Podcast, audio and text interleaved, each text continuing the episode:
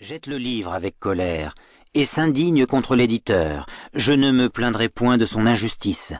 À sa place, j'en aurais pu faire autant. Que si, après l'avoir lu tout entier, quelqu'un m'osait blâmer de l'avoir publié, qu'il le dise s'il veut à toute la terre, mais qu'il ne vienne pas me le dire. Je sens que je ne pourrai de ma vie estimer cet homme-là.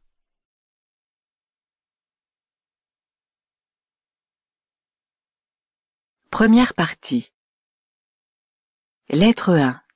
À Julie. Il faut vous fuir, mademoiselle, je le sens bien. J'aurais dû beaucoup moins attendre. Ou plutôt, il fallait ne vous voir jamais. Mais que faire aujourd'hui? Comment m'y prendre? Vous m'avez promis de l'amitié. Voyez mes perplexités et conseillez-moi. Vous savez que je ne suis entré dans votre maison que sur l'invitation de madame votre mère, Sachant que j'avais cultivé quelques talents agréables, elle a cru qu'il ne serait pas inutile, dans un lieu dépourvu de maître, à l'éducation d'une fille qu'elle adore. Fier à mon tour d'orner de quelques fleurs un si beau naturel, j'osais me charger de ce dangereux soin sans en prévoir le péril, ou du moins sans le redouter. Je ne vous dirai point que je commence à payer le prix de ma témérité. J'espère que je ne m'oublierai jamais jusqu'à vous tenir des discours qu'il ne vous convient pas d'entendre, et manquer au respect que je dois à vos mœurs, encore plus qu'à votre naissance et à vos charmes. Si je souffre, j'ai du moins la consolation de souffrir seul, et je ne voudrais pas d'un bonheur qui pût coûter au vôtre.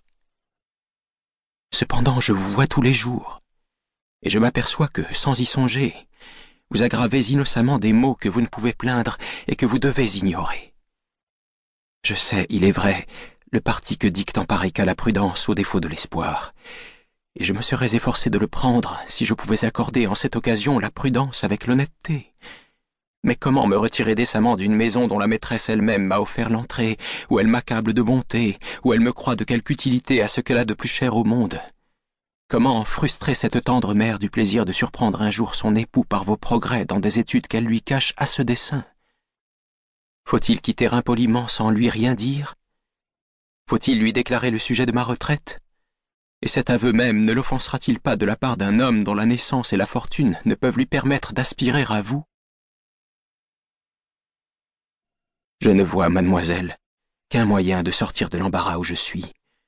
C'est que la main qui m'y plonge m'en retire, que ma peine ainsi que ma faute me viennent de vous, et qu'au moins par pitié pour moi, vous daignez m'interdire votre présence. Montrez ma lettre à vos parents. Faites-moi refuser votre porte. Chassez-moi comme il vous plaira. Je puis tout endurer de vous. Je ne puis vous fuir de moi-même.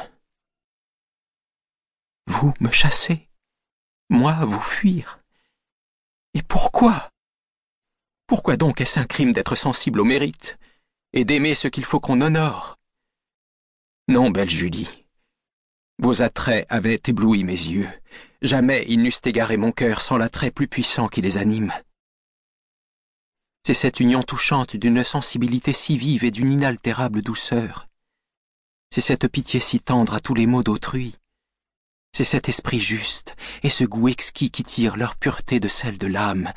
Ce sont, en un mot, les charmes des sentiments, bien plus que ceux de la personne, que j'adore en vous.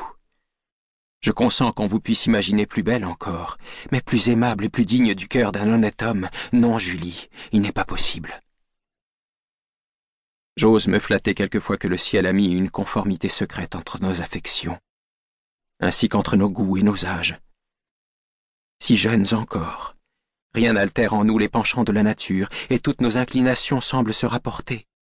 Avant que d'avoir pris les uniformes préjugés du monde, nous avons des manières uniformes de sentir et de voir. Et pourquoi n'oserais-je imaginer dans nos cœurs ce même concert que j'aperçois dans nos jugements? Quelquefois nos yeux se rencontrent. Quelques soupirs nous échappent en même temps, quelques larmes furtives. Ô Julie, si cet accord venait de plus loin, si le ciel nous avait destinés, toute la force humaine. Ah. Pardon, je m'égare. J'ose prendre mes vœux pour de l'espoir. L'ardeur de mes désirs prête à leur objet la possibilité qui lui manque. Je vois avec effroi quel tourment mon cœur se prépare. Je ne cherche point à flatter mon mal, je voudrais le haïr s'il était possible.